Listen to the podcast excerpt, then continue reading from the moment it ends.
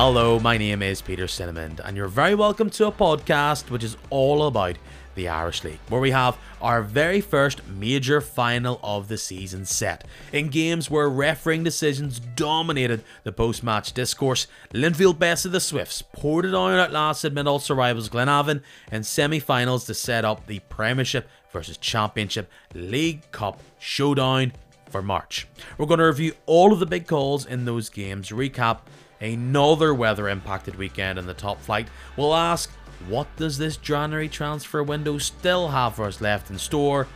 All on your latest weekly edition of Kicking Match. Thank you very much for joining me this week. If you're, I don't know, a long time listener or you're just a new convert, may as well plug it at the start for a little change. If you are not a follower or subscriber to the pod, you can do that if you listen to me via Spotify or via Apple Podcasts. Super easy, it's free. Just a little button there on the program page, and it means that you are one of the first ones to know when a brand new podcast is out. And I mean, the way things are going at the minute, with all these great games, with all these transfer news that are coming out, you want to get your fix of Kicking Match ASAP. And with that, with haste, let's get my guests in this week. It's great to welcome back to the pod, scribe and fellow podcaster. Hello, Ally McCalmont. Hi, Peter. Happy uh, end of January. It's been a long old month. And we are almost there. I know. I, I feel like we've given up saying Happy New Year to everybody, but now I'm suddenly looking at that little calendar tick away and I'm thinking, my goodness, we are nearly in February. Well done, all you dry January people, because you have nearly made it. Yeah. And with January comes the cold weather, I know we'll talk about all the time. And unfortunately, what comes around with it, and it's impacting this podcast as well as fans and television broadcasts, dodgy weather. I mean, the storm was a storm, the cold snap was the cold snap. But we come here with four games to talk about. It's all weather related once again. I'm not here to go through all of the sides when it comes to this discussion, but you must say, and I actually don't know which way you, you lean on this, but this lottery, it feels like with games being on, off because of the weather and because it's January, it is frustrating. Yeah, it, can get a little bit difficult, and it's it's kind of the price we pay for for having that sort of season that we have. But it does get a little bit difficult, um, and obviously we've got some games coming up midweek this week as well. I know I think the Northwest finals already gone, but there's a couple of finals coming up this week. It'd be terrible for them to be off.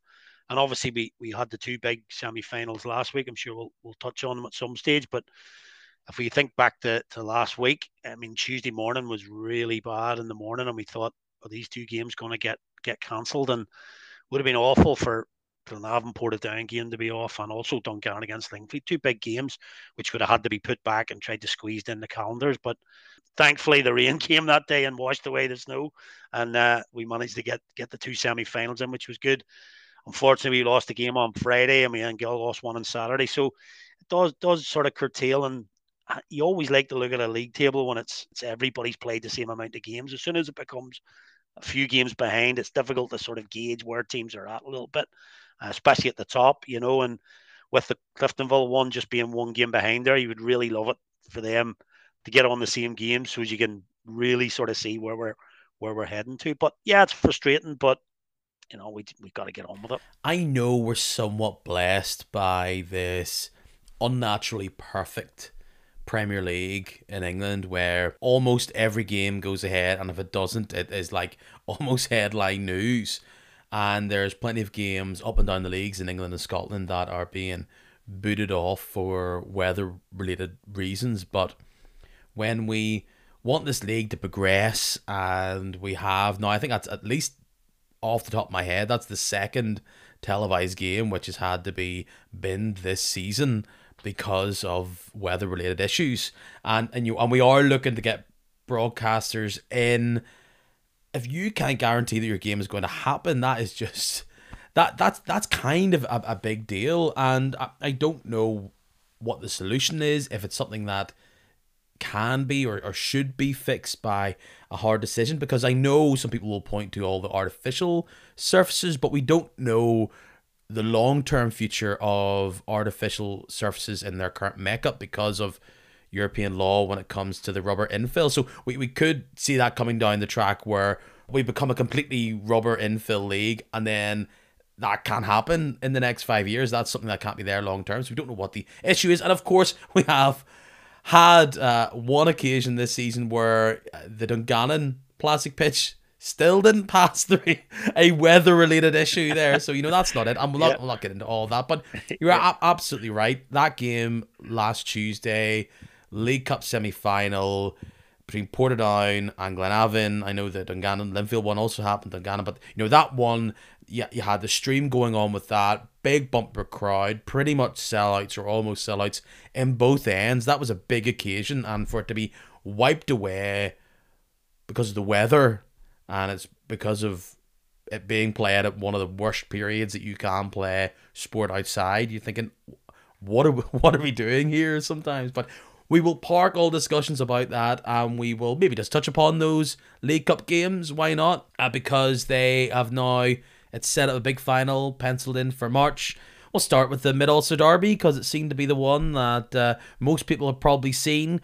Portadown, win out. Strange little game. Lots of frustrations from both sets of fans in regards to the impact the referee had the game, but I gotta say, the atmosphere just was electric for that game. The very the last point you've made there, I, I couldn't agree more. I was at the game. I, I, was working at the game with with with sort of the TV company I was with, and, and they were, were streaming the game as you mentioned. But we were we were on the Portadown side. Now, obviously, it helps that we were on the side that won the game in the end of the day. But last Tuesday night, they they were really up for the game. Whether it was the fact that they were going in as as underdogs and up against it and championship type of, and whatnot. But they they were fantastic from the minute they arrived. Their their songs were good and and they just kept going the whole game. Got that penalty after 20 or so minutes, and that just gave them something to hold on to. And and from the minute one, and I have to say at the end of the game, Glenavon fans maybe won't won't sort of uh, say the same thing, but the scenes at the end were were, were special. I have to say, you know, the fans sort of stuck around and, and give the, the players a, a good send off there for getting to the final. And as I say, they've been they've been maligned in the past for being a little bit overcritical, the Ports fans. But um, when they're good, they're good. Let's put it that way. And Niall Currie, you know, again, some people like he's a bit more Marmite character, but he's got it right there, and uh, and they've got they've got their final. But the whole the whole game was was it wasn't like let's say it wasn't the highest quality of standard of game, but Portadown, I think, certainly deserved their place in the final. They really nullified Glenavon after coming off a good result at Carrick the week before. Um, they really nullified Glenavon, and uh, I think they deserved it. Whether or not it was a penalty, I've had many's a many's a back and forward with a few people about whether it was a penalty. And the good thing was we can all watch it back now and see it um, and make your own mind up. I personally probably would say it wasn't a penalty uh, in that the ball had gone wide and he wasn't getting over the keeper to tuck it into the net. If that had been the case, certainly it was a penalty. But look, it was given. Uh, there were other incidents. Certainly the Callum Birney non-sending off at the end, probably the, the highlight. But you know, a few refereeing decisions that maybe were a little bit questionable. But overall, a fantastic occasion, really it was. And uh, obviously the, the Reds fans went home went home the happier. You pinpoint all the big moments with the penalty and the Callum Birney non-red card, and I was on the other side of both them. I was very surprised that was a penalty for Portadown. It felt as though Zach Barr, well, he did. He had already taken his shot. He had poked it wide, and then he fell into the keeper rather than being taken down by the keeper. Interestingly, Steve McDonnell, the Glenavon manager, thought it was a penalty. But I mean, if you are a fan of the side that gets blown against, I mean, you're absolutely furious, especially the fact that that was the difference between the sides. And then the Callum Birney laid on tackle on the Portadown player, which would have been a second yellow to send him off. It was late in the game. I mean, I think that's a fairly run of the mill yellow card. It takes the player out in free flowing running, and was it really took him out. It's quite cynical. But I mean, if you watch that game in full, there was just yellow cards for absolutely everything. I mean, both sets of fans were being driven mad by it. And then in the big occasion, the big moment, as much as it probably didn't wouldn't have an impact, it was so late in the game. Then that wasn't a yellow card. You're thinking, what is what, what is going on? And yeah. that and that is really frustrating for fans because the one thing you ask for is consistency. If it's consistently soft yellows, then there you go. Uh, if it's consistently not being called for what you might say is being a top of a player, shippling, whatever, then that's just the lay of the land in this game, regardless how people feel about it. So those were the key decisions that went against and for both teams. Portadown went out. I mean, I thought Glenavon simply didn't turn up. I watched them the Saturday beforehand and I thought, my goodness, Glenavon are potentially going to tear this Portadown team apart and they're going to score early and they're going to keep the pressure on, especially at home but they just were not there. All the key players that, that sparkled against Carrick weren't to be seen. And McDonnell tried to fire on a whole load of extra players, and it, it, it didn't seem to change the game significantly. Maybe Robbie, Robbie Garrett uh, had a bit of an impact, but they just couldn't get going up front. And then for Portadown, they just had this very clear tactic of play it long and try and beat the man, and they did it time after time. It was very basic, but it worked.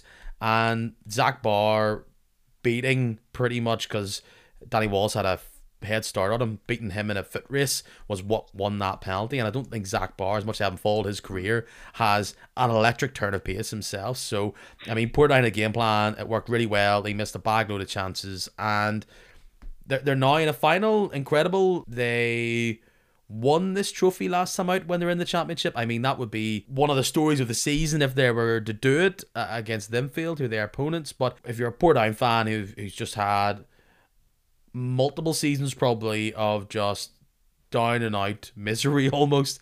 This must have felt great, and to be in the championship and to, looks to struggle almost week in and week out against championship opposition.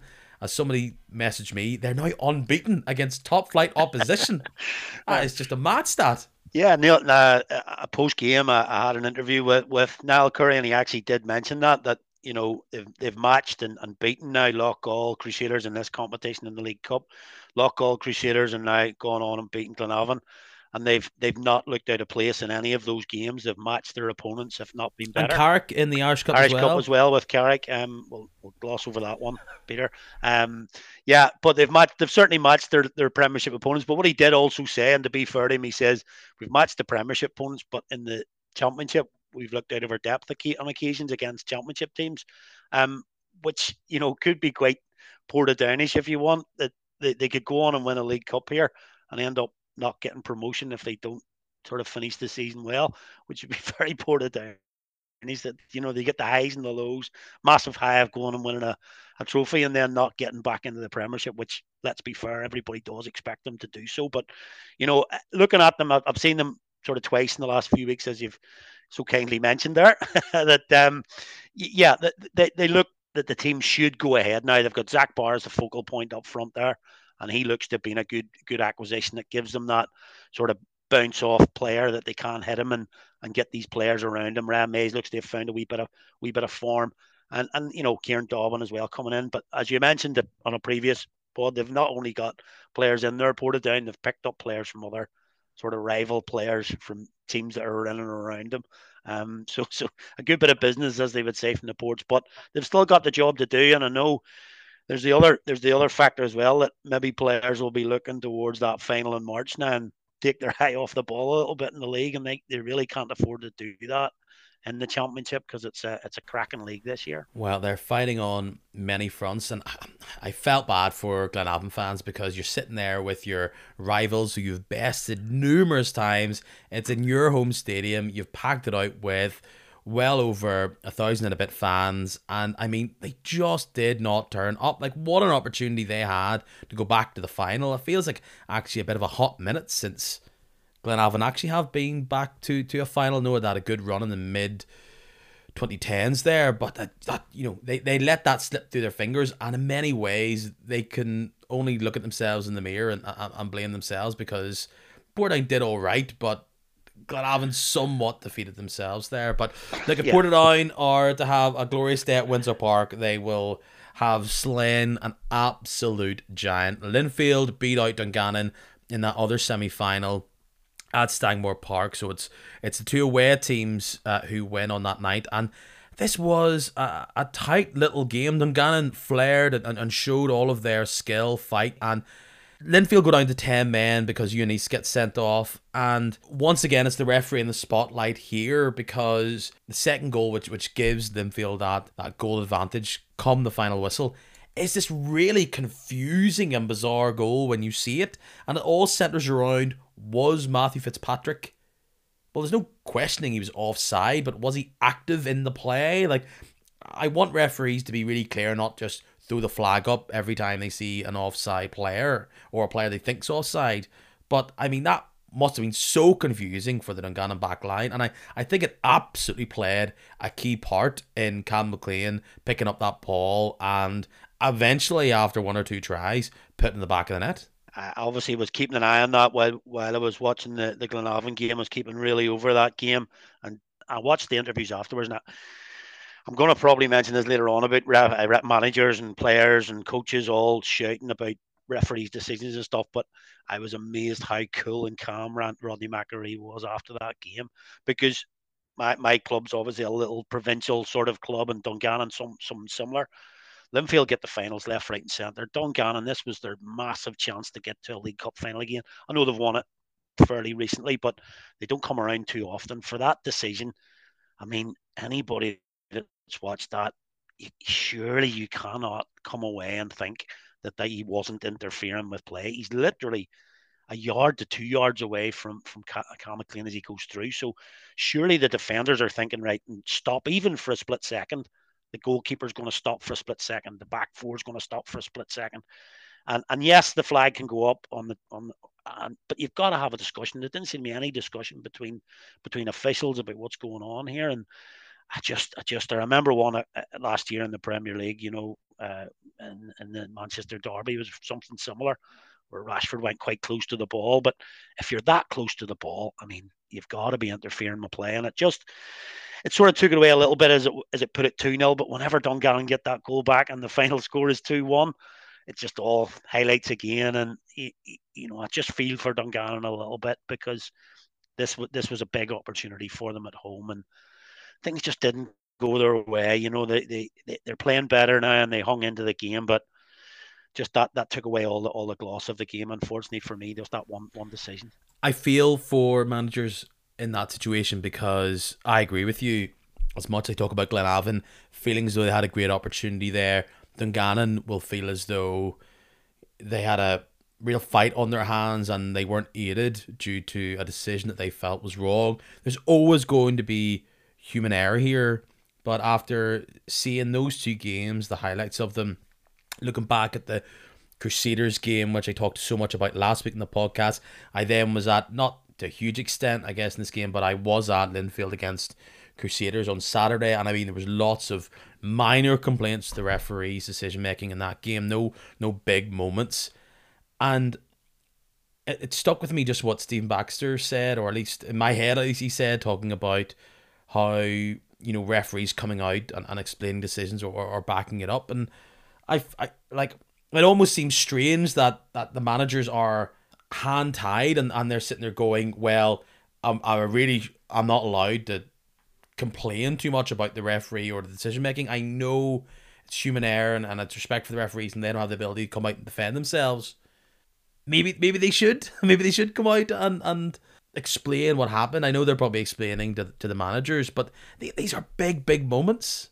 And I, I don't want anybody to face abuse or any of that type of stuff. But this is yeah. I, I look, I, I feel quite quite strongly about this one. And look, I, I I'll be a little bit controversial maybe and go against you on this one because I can't I kind of see where you're where, where people are coming from. And if if a referee comes out and explains, for example, why he made that decision in the Linfield game or the the Crusaders penalty from the other week, that's okay. But for me, football just has become such a partisan and and one blinkered sort of way of looking at things. And I, I just think if if referees come out and give explanations, we'll we'll just hammer them for the explanation rather than the decision. Then we'll we'll start to we'll start to pin pick through every single word that they've said and oh he can't say that and because they're doing that kind of thing with VAR in the Premier League now. Howard Webb was told to come out and give these and as soon as he comes out and explains how the referee came about, then they pick on that. So if it goes against your team, it's just the way football is now. I'm afraid it's just gone so bipartisan. If it's for you, it's great. If it's against you, it's not. And I think just, I think we want. I mean, you mentioned the word consistency. I don't ever think we'll ever get consistency across game by game. My problem with the Portadown game, as you've kind of mentioned, was there was inconsistency within the game. So it was the same referee making the different decisions within the game. And I think we can expect maybe a little bit better there. But from game to game, you're going to get different different decisions. And I just think the whole the whole um, we create our own problem here because as fans, as managers, as coaches, and as players, we now want every decision in our favour. And I just I'm looking at every game now, looking for every tackle, every penalty, every red, you know, screaming for cards, players going down, and we create our own problem then because then the referees say, well, you were cheating there, or you didn't try that, or and then they say, well, I'm not going to give that, and then if it doesn't go for you, they're then picking up on on other things. So just it's a it's an extremely difficult area to get into because we just want what we want. You know, everybody wants their own their own decisions in their own way, and sometimes you got to look back and say if that went against us, would would we be happy with it or whatever? And if we're honest, but we're not often honest, unfortunately. It's something that it's a continuing topic. It's a hot topic everybody brings up, and it will be something no doubt we will talk about moving forward. But uh, look back at the past seven days. That's what this podcast is all about in the Irish League, and I mean past week for Linfield, everything pretty much has come up Milhouse. They are able to slink away back to Windsor Park from the Swifts with that uh, place in the final in their pocket. Like I said, that's going to happen the 10th of March. Big Sunday game there. And then uh, at Windsor, they host Crusaders and they get away 1 0. They are top of the tree still. In fact, all of all of the top teams that played there got a victory, so it was imperative that Linfield kept themselves going there. And despite all their frailties, despite everything that hasn't gone their way, I actually thought Crusaders grew into this game, give a good account themselves, and maybe Linfield are tired from all these games, coming thick and fast, a bit of uh, of a hangover from Tuesday, but I, I thought Linfield didn't really play up to their usual standards in this game. I, I think a part of that also might be the fact that they are still missing a lot of their key players, but it's a, a big run by uh, Josh Archer, who scores his first goal for Linfield there. And as I'm sure many Linfield fans will say, uh, these are the games that you need to win if you want to be champions. They will move on, forget about this game because it was three points in the bag yeah, it was a it was another struggle. Ultimately successful afternoon for Linfield, and you know David Healy will be delighted to, to get it over with and get get away. You mentioned about the games there. I mean, I, I think you were at the game, but I mean, I from from seeing what I've seen, the only real piece of quality in the game was was the goal. Archer third man run from midfield broke the back line, but I think the best bit about it wasn't the fact that he, he broke the line, he got through, but then he was under a lot of pressure and managed to hold off the defender, showed his strength. And then I could see a lot of the times those sort of shots skewing off and going left and right, but he managed to to ping it into the corner. And he he's been one of those players for Linfield that's been out on loan for a couple of seasons, but now with a few injuries in the middle of the park, there he's he's got his opportunity. And you know, pro- probably um probably the worst news he got this week was Chris Shields signing a new two-year contract the other day, because uh, that's another one he's got to he's got to go against him. But obviously, brilliant for the Blues to, to get him in. But just just more more more generally on on Linfield, it just from me from my point of view, it just seems that there's a sort of a slow and progressive movement here that they're trying to move in forward areas into younger younger players again. Obviously, it's sometimes on them a wee bit because of injuries and things, but you know you're looking at Archer now, McGee, Mc, McBrien, McBrain, whichever you wish, and that Doherty all coming in now and getting starts, and you know that could be really valuable for for David Healy because he can bring these players in now and trust them a wee bit, and he can rest Cooper you can rest McKee, and then these players that are coming back, like you know, Fallon, I think was on the bench on, on Saturday. You can you can ease these guys back in there, and rather than throwing them straight back into to 90 minutes, you can give them 10, 15 minutes there, give Cooper a rest, and and you know just just bringing those young players through. And you know, you mentioned a couple of weeks back about the signing of McGee. I know you you, you kind of mentioned previously that he, he played wide at Dungannon, but I can see him maybe taking over. You know, everybody wants to take over from Jamie Mulgrew, but it's been very difficult for years. But I could see him going into midfield there eventually for Linfield and maybe being that that box to box player. He, has got a wee bit about him, and I, I like that signing for for Linfield. I could see him just sitting in front of Chris Shields maybe in the next few years. But you know, for Linfield, everybody's looking at the here now maybe, but maybe just quietly in the background they're building away for the next few years, which is a bit difficult for the rest of them. You've set me up beautifully here. He started as right back, um, Ethan McGee there, and I mean, I just thought he oozed class. Uh, uh, he did not look out of place. This is not a player that you could go, ah, that's somebody who's not used to playing with this team and is trying to get up to speed. He looked calm. He looked assured. He looked so confident on the ball. Was had the wherewithal to sit back, try and pick out a pass. He knew when to move, and he is a player where he really could find himself anywhere beyond the centre back. Really, uh, you can maybe even play centre back. I I just thought he had such agility and ability, and I was very, very impressed with him. He's, he's one of the players where I thought Linfield have got this really, really right with him. And uh, look, this wasn't a completely negative experience from a Linfield point of view. I, I kind of highlight some of the frustrations from the home fans at Windsor Park. They tried so many times to play the ball over the top or, or try and get their runners going forward and I mean, I don't know if there's a counter for offside flags, but it just kept coming and coming and coming. Be it Fitzpatrick, be it Miller, be it anybody. And in fact, that Josh Archer goal that was scored, that was the one that actually came off. They were trying those type of balls over and over and over again. And it was a, a brilliant little ball as well onto him. And, uh, you know, well done to, to Josh Archer. I'm sure he absolutely loved that first goal at Windsor in a game that, that gets them the points. He's had a really extended run in this team and on his future with, with that team. I'm sure he'll want to establish it.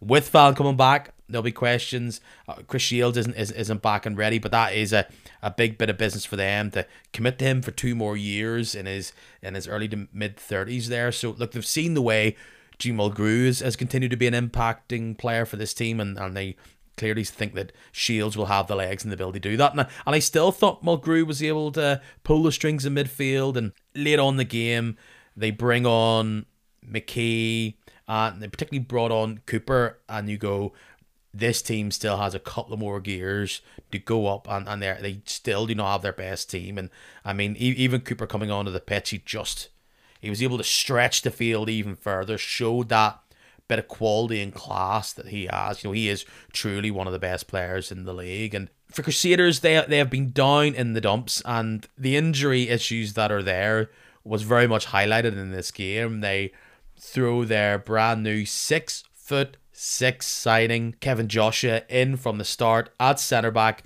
to play alongside Billy Joe Burns. I know he's played there a bit, but there's your right back slotted in the centre back. You bring in a brand new player to play a centre back. You've got Jordan Forsyth as right back. At half time, you then have to change things up, and then there's Laurie playing at centre back beside uh, BJ Burns, and you're thinking, my goodness, this is a Crusaders team which is taped together. You have no Heatley due to suspension, and I, I must say, Crusaders were really good in the tackle. They were able to stop a lot of the Linfield attacks before they could get into the box. It was just really good position play, you know, really good in the duels there. And they, they just couldn't capitalize when they got their opportunities up front. But Linfield defended very, very well. I mean, Jordan Owens came on at halftime and he, he actually changed the game for Crusaders. His ability to just get those knockdown balls was excellent. And uh, you had Stuart Nixon get uh, a, a full game there for Crusaders. That's a big jump up for him. So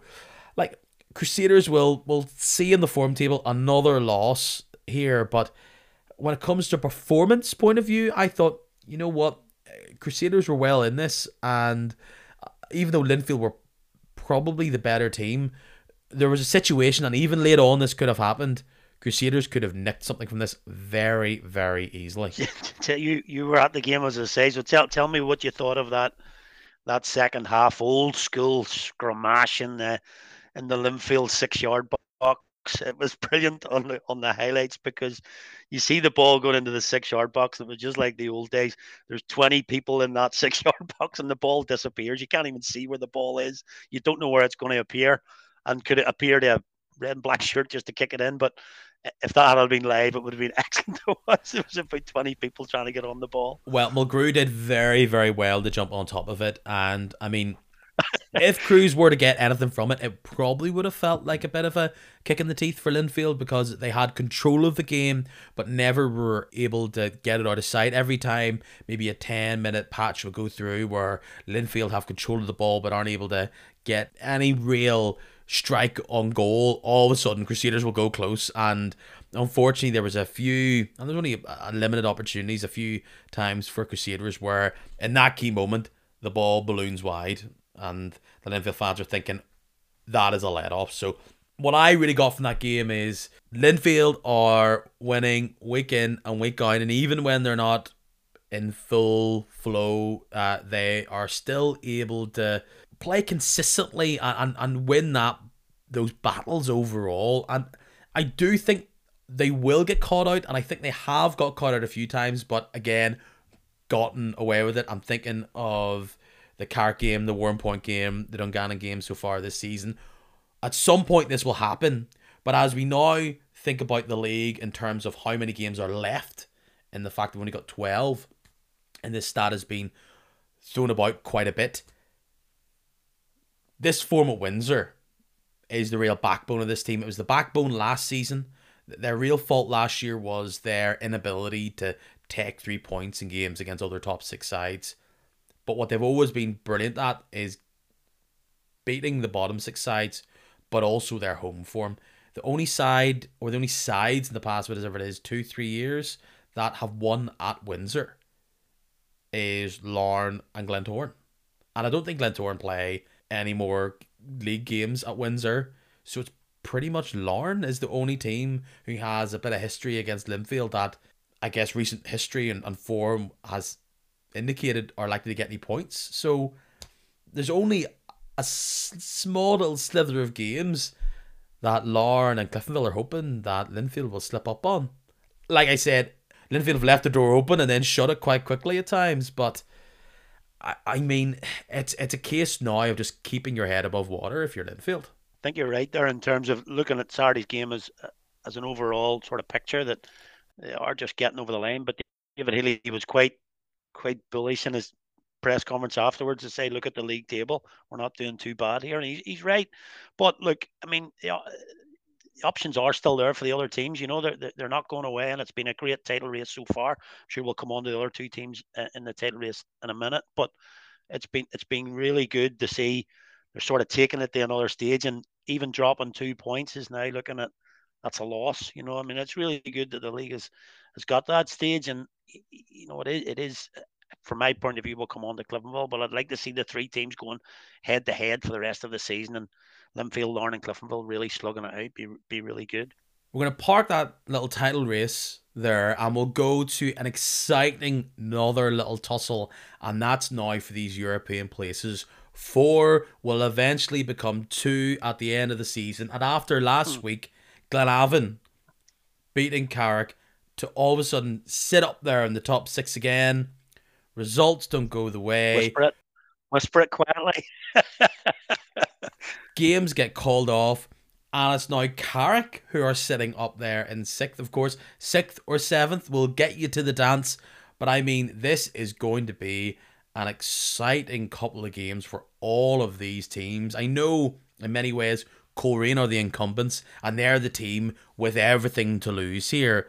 But they were the team that, like they have done week in and week out recently, are on the wrong end of result. Carrick Rangers go to the showgrounds, 2 0 the score. And like so many times we've seen this season, Carrick's biggest highs usually come off the back of some of their lowest lows.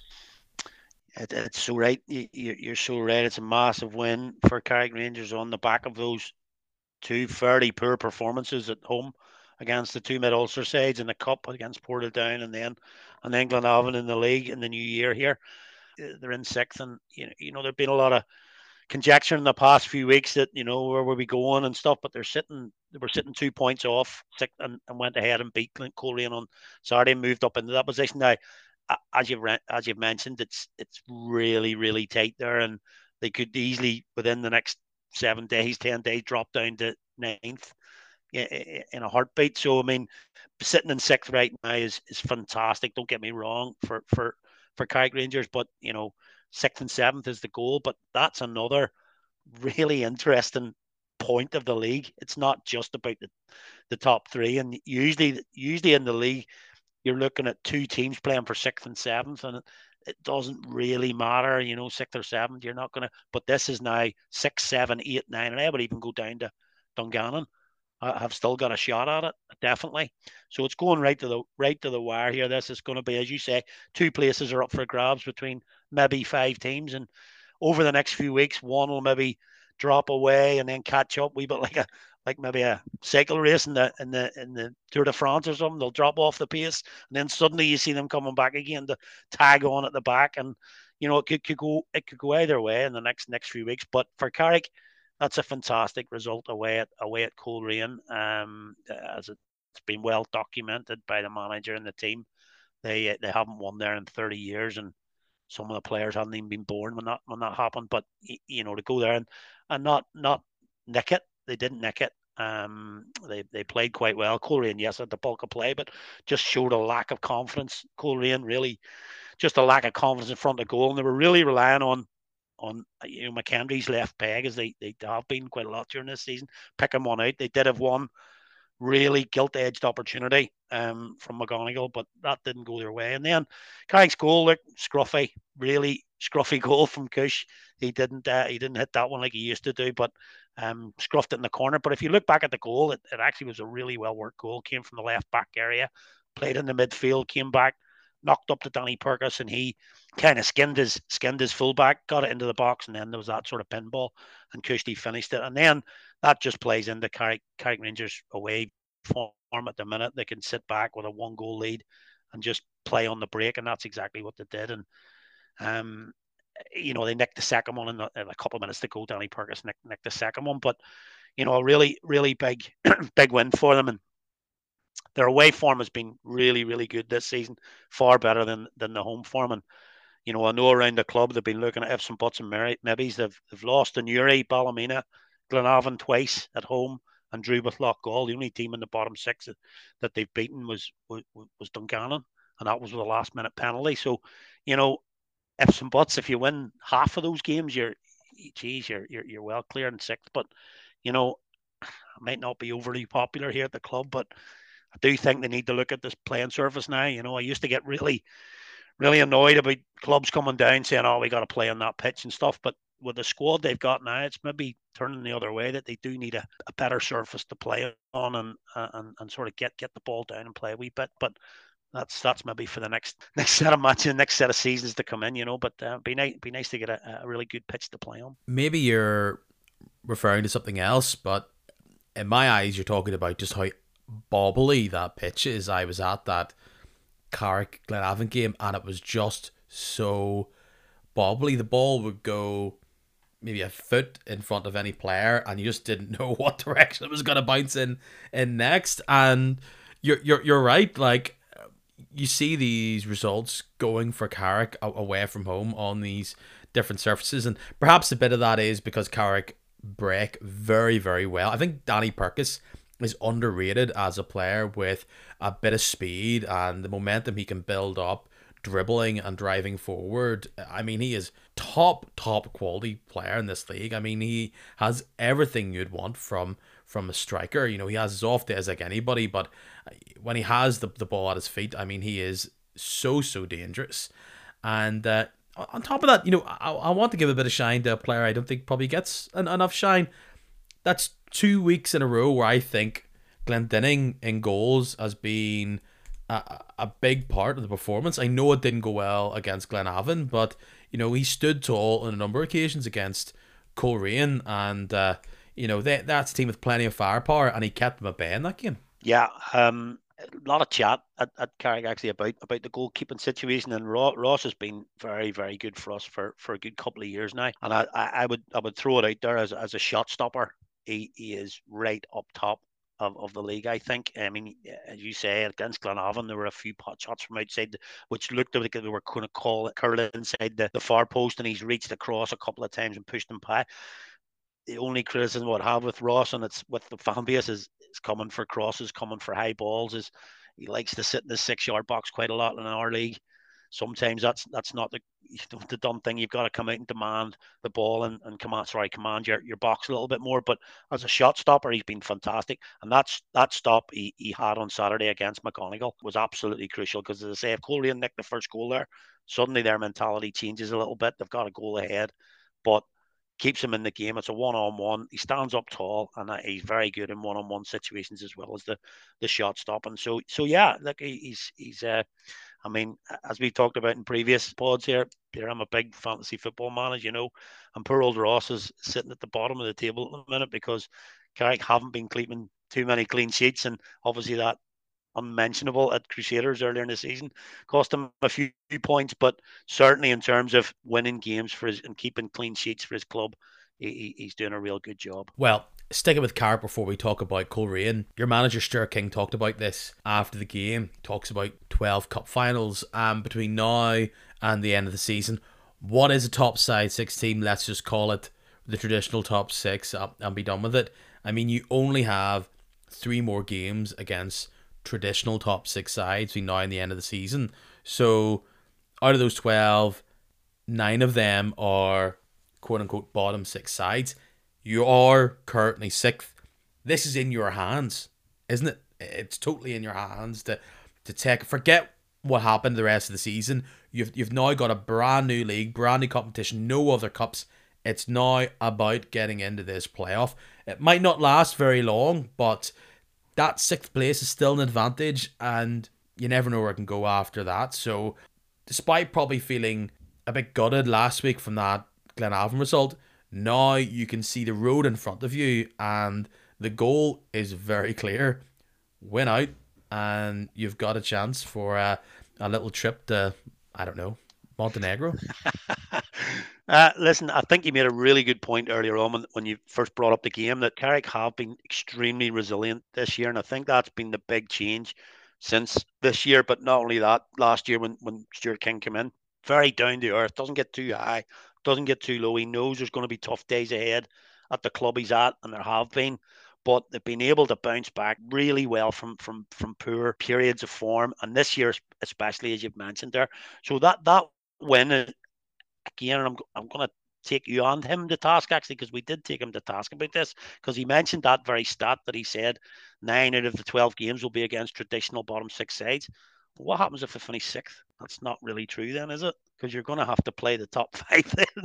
So it's a different it's a different thing. So if you finish sixth you're no longer playing the bottom five sides and that should be the goal now. We should want to finish sixth because that guarantees you you know a shot at european football and you, you're really saying it may last one game but that's not the point. That that's that's the goal for the club. He wants Stuart is a very very ambitious manager. That's why the club brought him in because of his ambition and his hunger, and he continues to show that week in week out. He's not everybody's cup of tea, but he's damn sure he's popular at Carrickfergus Rangers. You know what I mean? It's and if he took us to sixth or seventh, he's just he's just making another step on the ladder um, that he said he was going to. So it'd be great, great to great to get those playoffs this year. It really would. That's that where the last time Carrick went out at the Coleraine Showgrounds being 1994, like a top six finish. Carrick in this day and age is like a multi-decade best performance. It would be incredible now for them, but it was a great day for Carrick. But you know we've talked about it a couple of weeks. That is what the sixth loss in a row for all competitions for Coleraine. It's like They've had one win in almost double figures now, around there somewhere. As much as sure King is a popular man in Carrickfergus, unfortunately Oran Kearney is is just not that. His his side are looking meek. They're losing consistently here. That loss to Carrick is just an, another one chalked up. It's from bad to worse to terrible. Like what what was your making of of the performance from Coleraine? You know, we saw all three of their January editions there play, but there's new players, but the res- the results are currently staying the same, yeah. and they are now absolutely on the outside looking in when it comes to the top six. Look, it's it's one point difference, but they're not getting results from from anywhere, And I'm sure for Coleraine, the absolute bare minimum was sixth.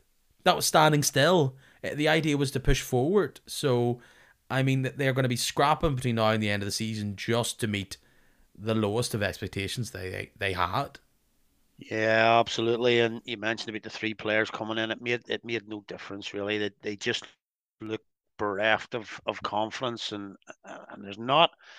I, I get that there's a there's a three team league at the top and they are above everybody else, but there's not a massive amount between the rest of the teams. And sometimes it does just come down to momentum, confidence, and how you're playing a style of play. And they just they just looked like there was there was just no style of play that they used to have under under Oran Kearney, and you just knew what you were getting with with Coleraine and, and, and going up there. I, I can assure you, Carrick, Carrick fancied their chances just at the time of of playing Coleraine. They really fancied their chances. And you know, I was I was at, the Glenavon game against Craig last week, and I had the radio on in the background, and every single goal that was going in at the Oval, I just thought this is getting serious now. And you know, I'm sure everybody was the same. This is a game changer. You don't lose six 0 in, in an Irish League game and, and don't feel the pressure. And I thought this could be this could be a game changer, as I say. But the board, to be fair, stood firm with them and give him his chance to reset. And I've just I've just been following the Coleraine story quite a bit over the past few weeks. I've no no real insight into into the club itself, but I've just been watching around.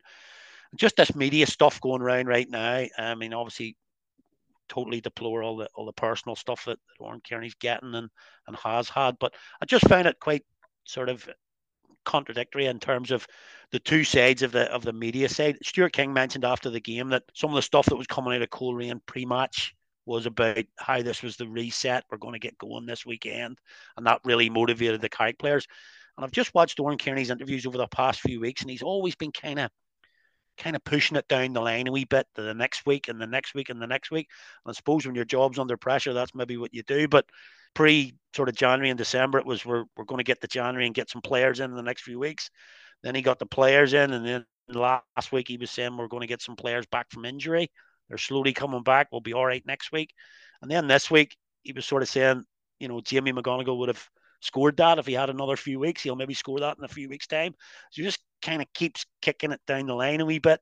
And for me, somewhere along the line, if he doesn't get results fairly quickly, that's that kicking it down the can. The can's going to come, you know, be stood on, and, and, and that will be that. I'm afraid, and it's a huge weekend this weekend for for Coleraine when when Glenavon come. Well, one thing I didn't say there before about this race for Europe is that it's it's two leagues, isn't it? Because if you get into sixth within the next seven games, that's you locked in.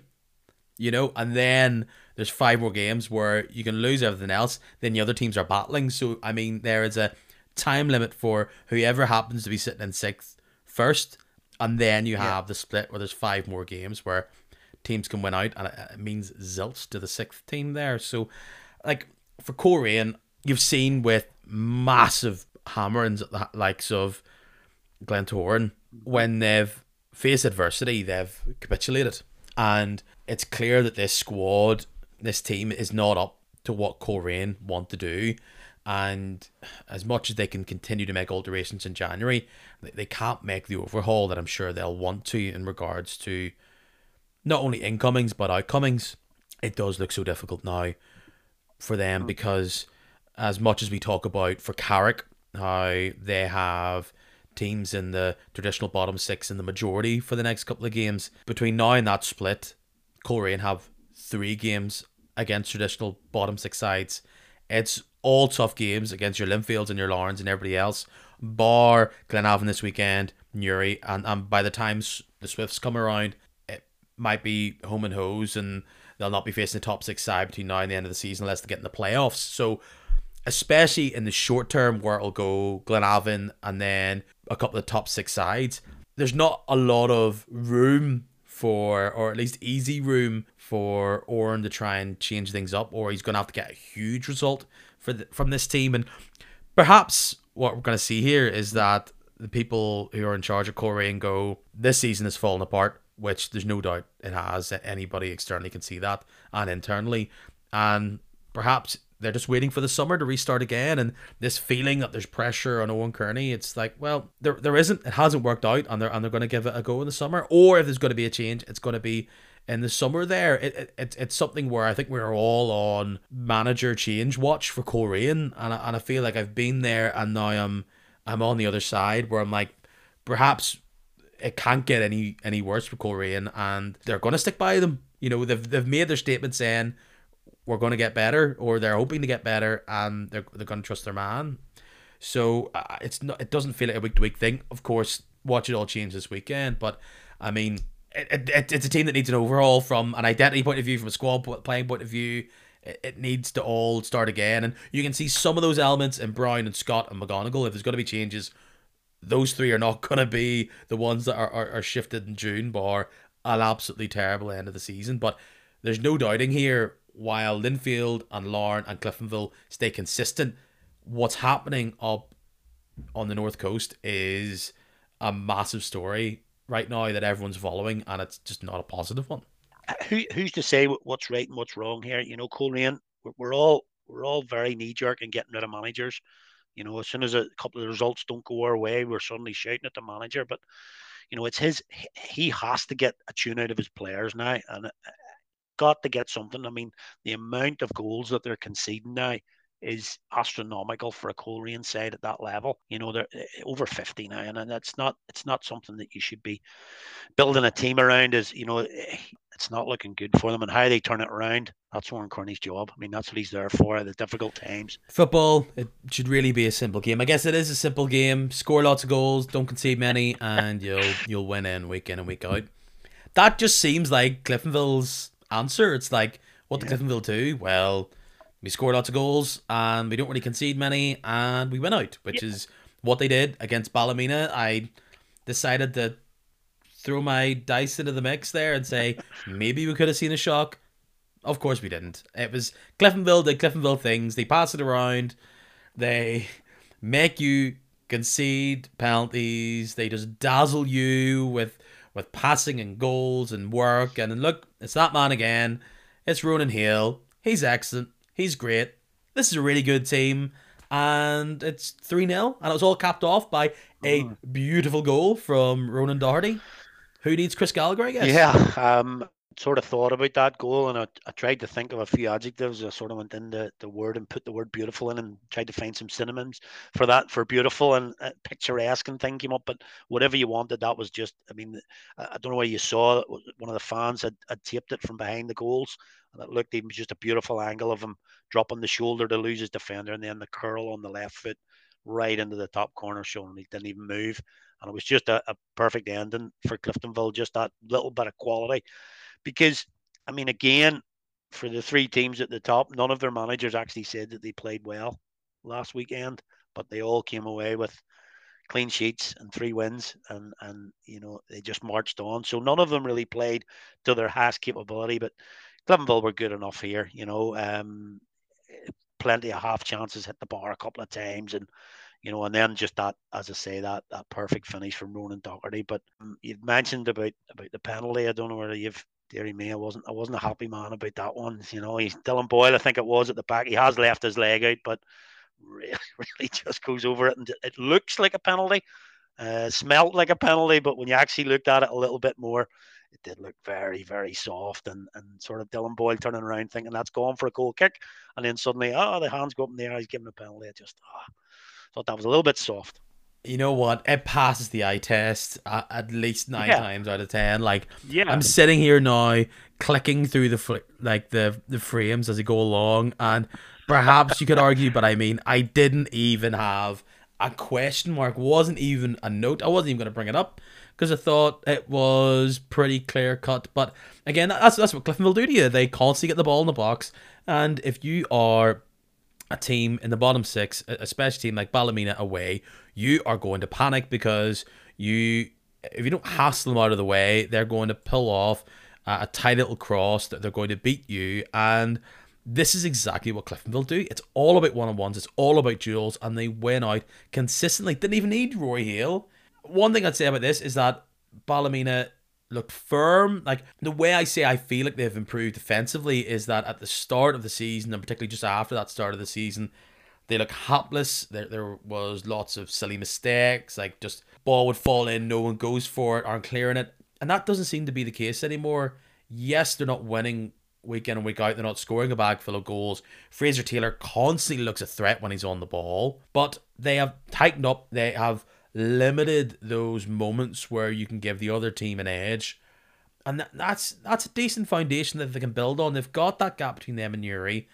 And with those games ticking away, if they can avoid losing and maybe sneak the odd win here, which I think they've done against Coleraine, which doesn't seem that they sneaked it now, but at the time they definitely did, and against Glenavon, this is a team who could just get by. They they've definitely got to progress and move on and build on this beyond this season if they can get out of this season with their premiership status alive. But I can see the fingerprints of Jim Irvine on this side, and if they can keep that up, they're looking all right.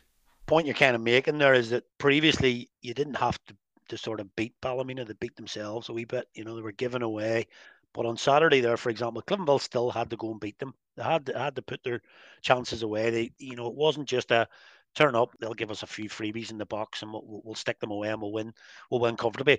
Ballymena do look as if they've got a little bit in both boxes now, whereas did look as if they were sinking towards the bottom fairly quickly. But um, Taylor looks real live wire in the middle of the park. He's he's got that mo now of just picking the ball up sixty yards out and running with it and seeing where it goes. We'll wrap up uh, the trio of victories for the top three with. Uh, being able to shake off that slight little hoodoo that the Swifts have had over them this season by winning out 2 0 at Stangmore Park. Uh, another gutsy performance from the Swifts, but they aren't able to absolutely finish the job against some of the best teams in the league. I mean, Dungannon totally fine here. I don't think they're going to have any issue with relegation trouble. They are scoring goals, they're looking tighter at the back, and the story of their season has been that they've looked good but haven't really been able to get results. I think on this occasion, the quality of Larne rung true, and it's probably the fitness as well that the likes of the Millar just knows to follow on from that. Uh,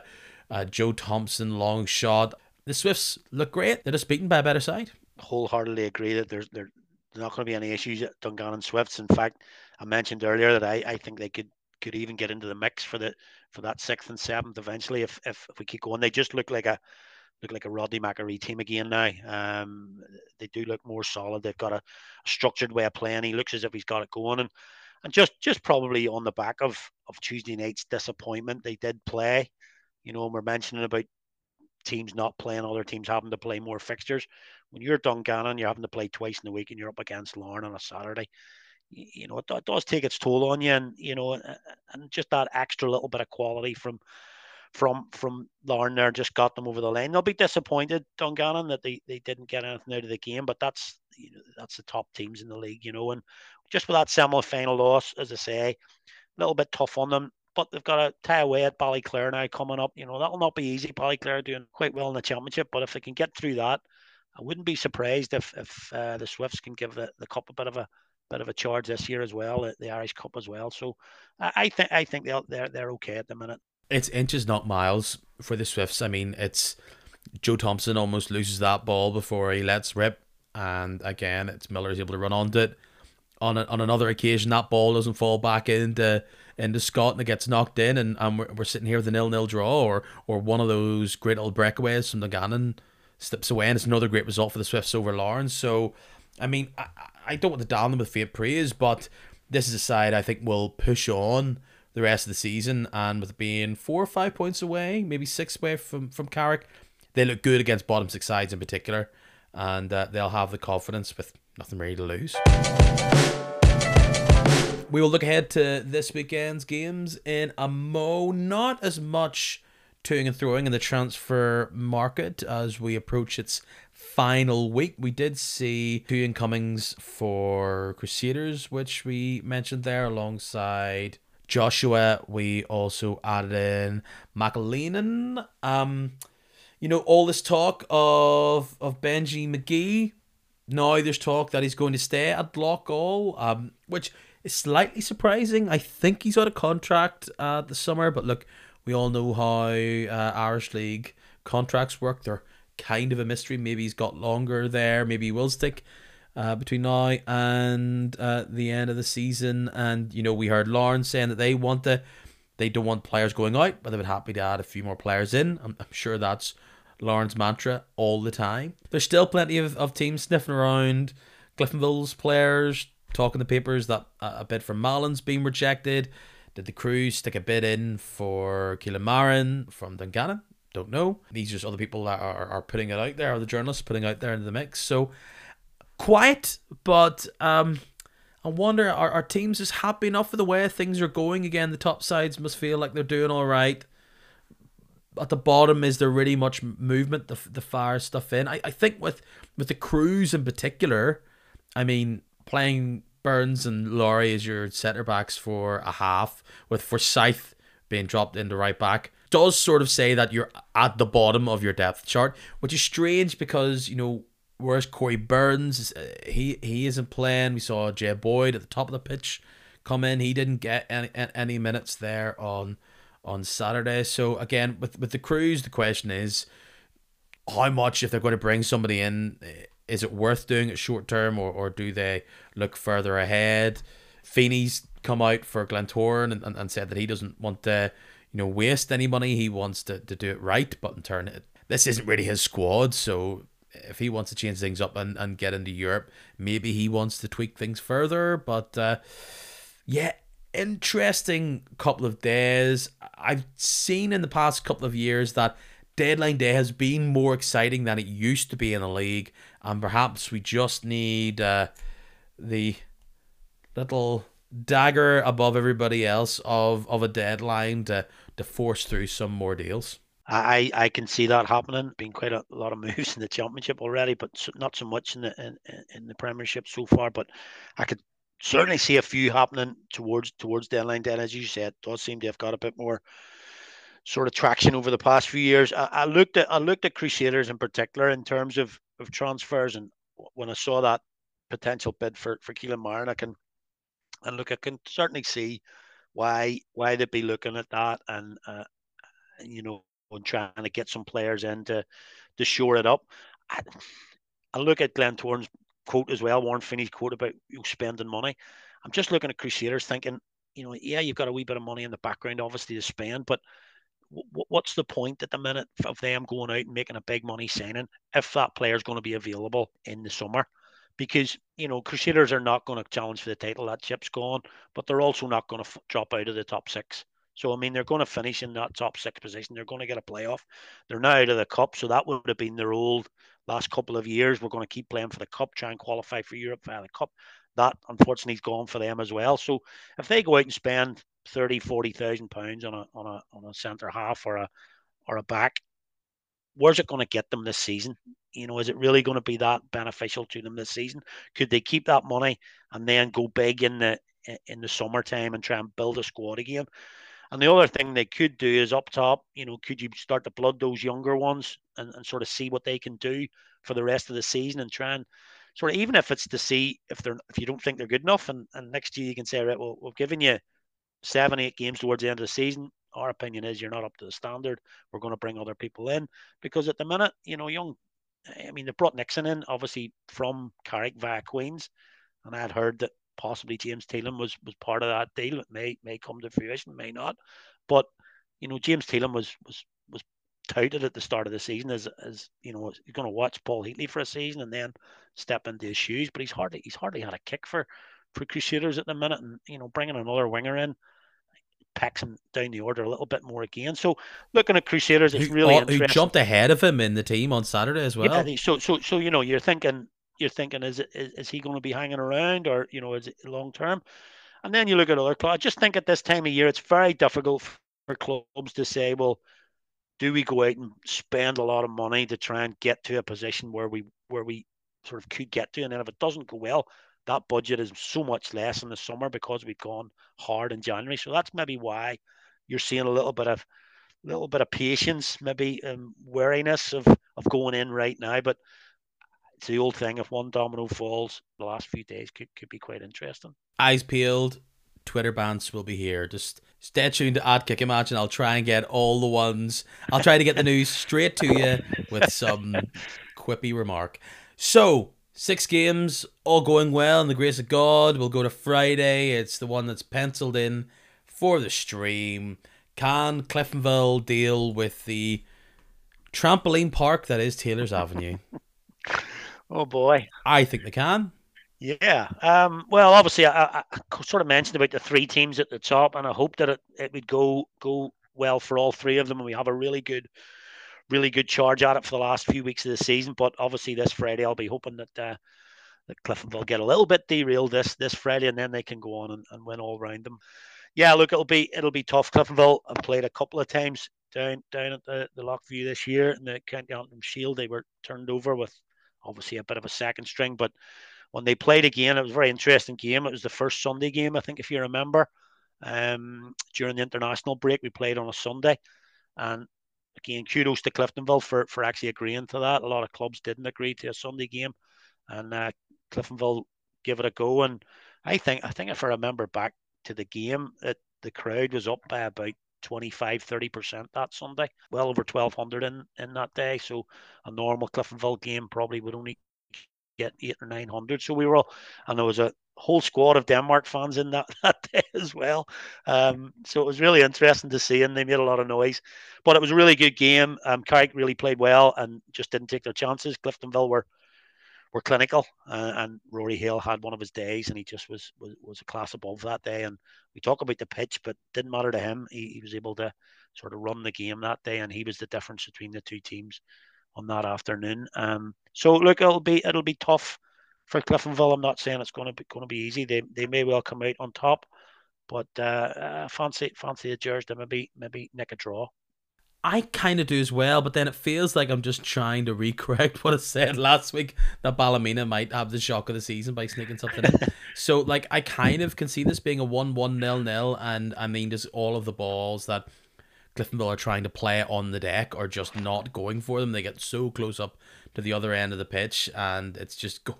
It bobbles away, it goes against them, or they aren't able to keep it at their at their feet. So I'm not trying to overplay the the bobble there, but I, I you know I mean it doesn't it doesn't exactly suit their their style of, of nip and tuck and, and, and fast passing. But in turn, and as well as that, you know, it's not like Cliftonville have a plan B in a big burly man that they can just fire it in after countless corners to try and knock it in kind of thing. It's just not their style of play. So I can see that frustrating them, but I, I will just go. I'm going to say 3 1 here to the Reds. I, th- I think Carrick will, will snatch something here, but it will not be the points, unfortunately. Uh, another game on Friday. It is Larne against Newry. Newry got a little break after their game against Loughgall was uh, wiped away by the weather.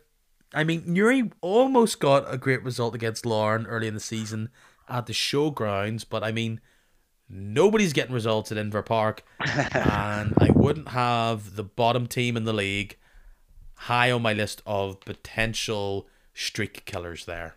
I think that Larne team you're talking about that was playing at that stage was a little bit of a different animal to the Larne team that's that's uh, on show at the minute so I look, it's it's top v bottom. You know, it's well not quite top, but you understand what I mean. It's a top two team against against the bottom side. Yes, Barry Gray's come in and, and given a little bit of bounce factor, as they said at Newry, but you're going to you're going to one of the toughest places to go to. Look, the only the only thing I would say is obviously, you know, a lot a lot of talk about it around the league about about Larne playing on Friday nights, but they're going to play Saturday, Tuesday, and then Friday. So they've actually brought this game to a Friday night at home, which they usually do. Fair play to them because they're trying to uh, develop develop the crowd, etc. But you know they're going to play Tuesday, Friday now. So yes, they've got a big squad, and who knows who's going to play on Tuesday night in the, in the County Antrim Shield final. But you know, playing Tuesday, Friday, the only thing that may sort of give Newry a squeak here is if they can hang on for 60, 70 minutes, possibly a little bit of fatigue kicked in. Obviously, the, the professionalism of Larne um, the fitness should be better, but you know maybe to give Newry a little bit of a chance, hold on for sixty or seventy, and hope that Larne get a little bit tired towards the last twenty and can't push it home. But I think we're clutching at the clutchiest of straws there. aka you're thinking Larne is some sort of like tired matador that'll just wave wave the the red or pink cape trying to tire out Newry because Larne is so wrecked from whatever happens on the Tuesday evening and the County Antrim Shield and then at the end they stick the sword in. I think they will and I I think the Matador with the sword that game will be uh, a Lee Bonis who is very much looking to get back on track when it comes to his scoring record. Gonna say 2 0. Newry will say we're getting better, but we're not close and uh, they move on. Saturday, one of my favourite fixtures of the season so far. Ballymena, Loughgall, always a bit fun. Goals going back and forward. And I think that will actually be the undoing of Ballymena. They don't score many. Loughgall like to score plenty. And I think that's why they're going to win out 3 1. Could be a big game this for Ballymena because if they can't get this home win, and, and uh, we, we do expect Newry to lose, and that will be a seven point gap they've, they've opened up there at, at the bottom. Loughgall, obviously, bit of a strange time for them as well. They're slap bang in the middle of that, that European spot. And would, would we have said that at the start of the season that coming into the last dozen games of this season, were in the shade of qualifying for Europe, but they're, they're still slap bang in the middle of that, as I say. And if they can they can pick up points here, I, I actually see this being a very high scoring draw. I go two two, even three each here.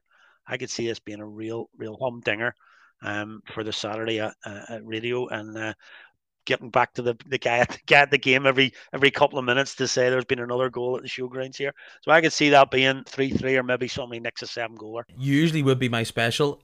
Little bit on the line here where I would say I can't talk about last week.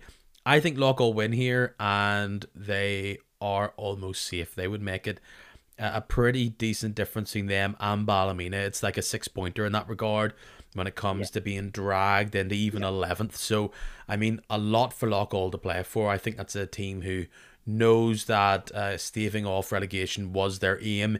It ain't done yet, I'm sure, in their eyes, and there is also the little brass ring they could get with a European playoff spot. So yes, two to few. I'm going to say three one. We'll remain with Saturday. We've got nowhere else to go. Glens Crues. How will Glens be off the back of their County Antrim Shield? Will they be tired? Will they what look for revenge? Will they be on cloud nine? I saw a better Crues side there. They'll I believe they might have Heatley back. Will they maybe play the likes of Lecky or Owens from the start? I think this could be a little interesting litmus test as when it comes to European places rather than playoff spots, but actually winning it. It could come down to these two at the end of the season if the cups go to one of the top three, and the top three stays the top three. So, who gets a little bit of the advantage here?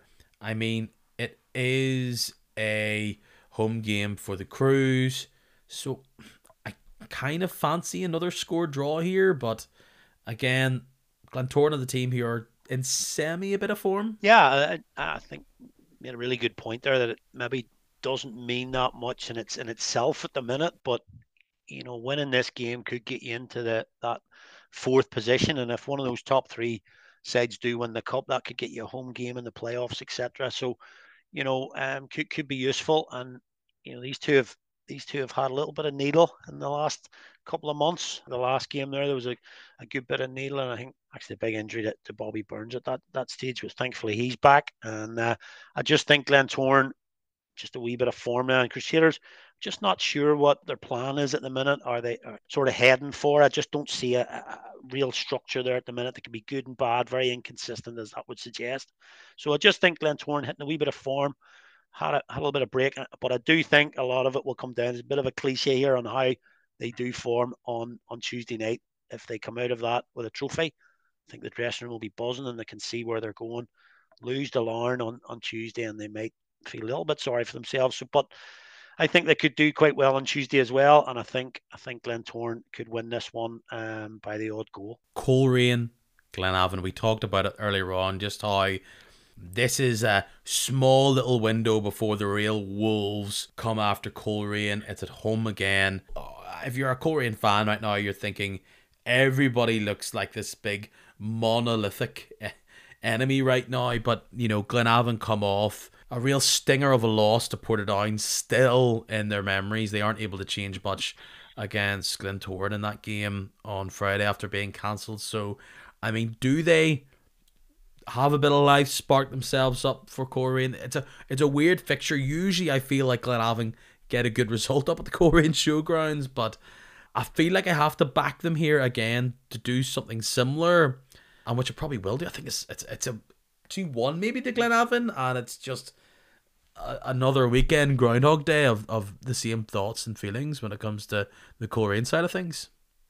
Yeah, I think I think come this time next week, I think you could be chatting to somebody else saying the same things about Coleraine because I do think Glenavon can go up there and and get a result. Um, Coleraine need to win, or at least, at the very least, get a, a performance out in a draw. But they, they cannot lose this game. I can't see it's just the protest just grow and grow and grow now, and everything just becomes a the Rolling Stone gathering just every every weekend. So they need a performance, and whether or not just having watched them on, on Saturday, the, the, the lack of confidence, whether or not Oran Kearney can just galvanize that team and, and say, right, look, just even maybe give an old Braveheart speech before it or something and say, "Come on, lads, we've got to we've got to do this one more time and and just get something out of the players." It would be listen, it would be great to see if he could turn it around and and get something out of them. It'd be a really nice story just turning it around. But I just think Glenavon, Steve McDonnell be doing something similar after that Portadown game, and I think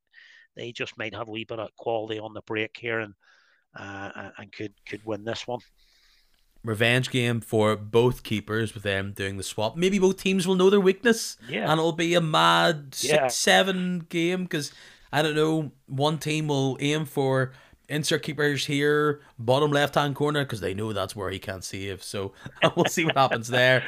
We end with potentially one of the more predictable results of the weekend. Dungannon go to Linfield, try and get a a bit of revenge for the Cup semi final loss, pretty much the way we started this podcast.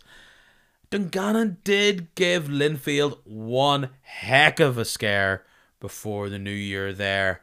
But Linfield continue to do the business at Windsor Park, and unless I see otherwise, especially with Joel Cooper getting a couple of minutes, could he come in from the start? I mean, Linfield have the quality to win out. They have that big, massive pitch and the advantage of playing on it. So, Dungannon, give us give us the biggest shock of the season again, because I think they've probably provided the, the the biggest overturning results so far. This added to your collection.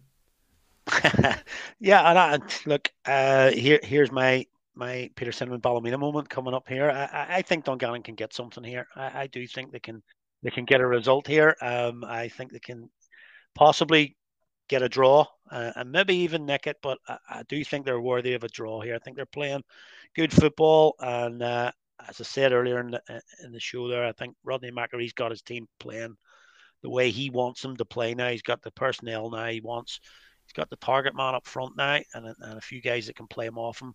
And I just think Linfield are getting by at the minute, and eventually I think they will click. I do really think that they will click and give us that three team run in for the for the for the league. But I just think this game could could close it up a little bit because I do think Larne will win, Cliftonville, yeah, and uh, you know I think Linfield could maybe drop a couple of points here. Could you imagine? I'm sitting here this time next week, and all three of them drop points exactly the same weekend. That would just be typical. but I, I I can't see it. I think Linfield went out Be a good pod. two, it would be a good pod, I'll tell you that. Um, I think Linfield went out 2 0 here. However, I will prefix that with the point of uh, Linfield are creaking at times, and when it all falls down, I'll go, We all saw coming. But I feel like I've been saying that for weeks now. So 2 0 Linfield, and, and that's our wrap. Ally, there was not as many games to talk about, but we squeezed plenty of chat in. Great little week, as we talked about, only a few more days, minutes, hours of the January transfer window to entice us. But I mean, it's mad to think that we are only a few weeks away from single digits in this this league calendar. It's all it's all speeding along very very quickly. But as I say at, at, at this juncture every week, sir, where can people find other things that Yep. you lay your hands to? Yeah, um, on my Twitter feed, um, I'm at drawing the trade is on, on my Twitter feed is my personal one. Obviously, I still do the Sunday Life, which is coming up towards their own very very big transfer window coming up at the at the start of February. That'll be coming in if you want to change a few players there. That'll be coming in. So keep an eye on the Sunday Life for that. My Twitter feed there is at Sunday SL Fantasy. So that keeps me busy for the rest of the season. It's uh, really enjoyable and it gets me gets me really involved in the league, liking to see players obviously coming and going. And we're getting to the business end of that, the competition. So so that should be good as well and and obviously with, with the football and, and I'm a, a big cricket man as well as you know Peter the cricket season coming up uh, in, in, April I'll be doing a lot of commentaries and you'll catch me on on YouTube and uh, and across the the, the webs and uh, things like that during the, during the summer doing a lot of cricket work any talk of artificial surfaces in the cricket world? Any debates over moving to a winter season or anything like that? No. Well, now you've you've mentioned it. There's been a lot of talk about drop-in pitches and things like that. Obviously, um, but yeah, look, it, it is a thing. Obviously, the lower leagues and, and here we have gone the artificial pitches. You can't play on artificial artificial. You're joking me, actually. And, no, no, no, no, absolutely. Yeah, it just means you can you can play then, and uh, a lot of most most practice pitches for for training is artificial. It's like astroturf, so just the actual. This is the actual wicket I'm talking about now, not the mm-hmm. outfield. The outfield has to be grass, but your actual wicket can be can be artificial. So um, most most clubs have an artificial wicket for training, but as far as going for the whole astroturf for the whole game, uh, that's a long way off. I know this is probably very niche, and I, and I doubt any of them are of like to a high ability. But I've heard on the grapevine that there's a couple of Irish League players who aren't uh, a bad hand at uh, the old uh, cricket. Is there anybody that you happen to know off the top of your hmm. head who who, who aren't bad I with either a ball or, or a bat? Well, actually, the guy we were talking about earlier that moved from uh, from Coleraine down to Dungannon, Andy Mitchell, was a was a very very good cricketer for Ringside.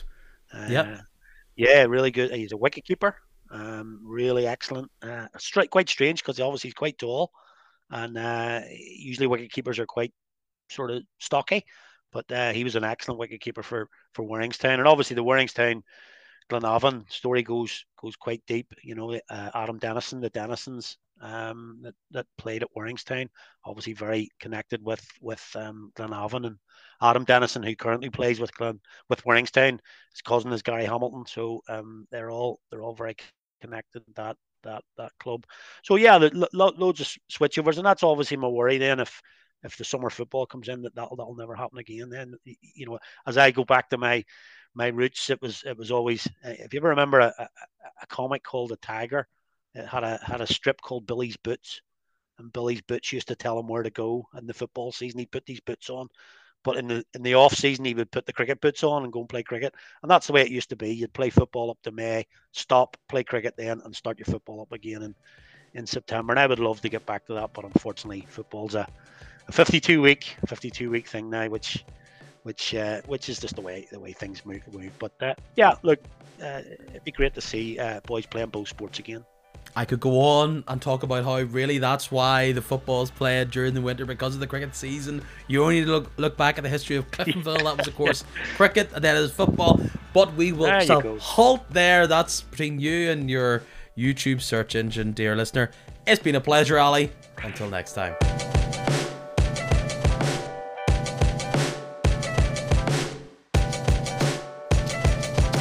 I don't know if my acoustics sound a wee bit differently today or this week. I don't know. It probably sounded exactly the same. And updates to a room that you never see, listener.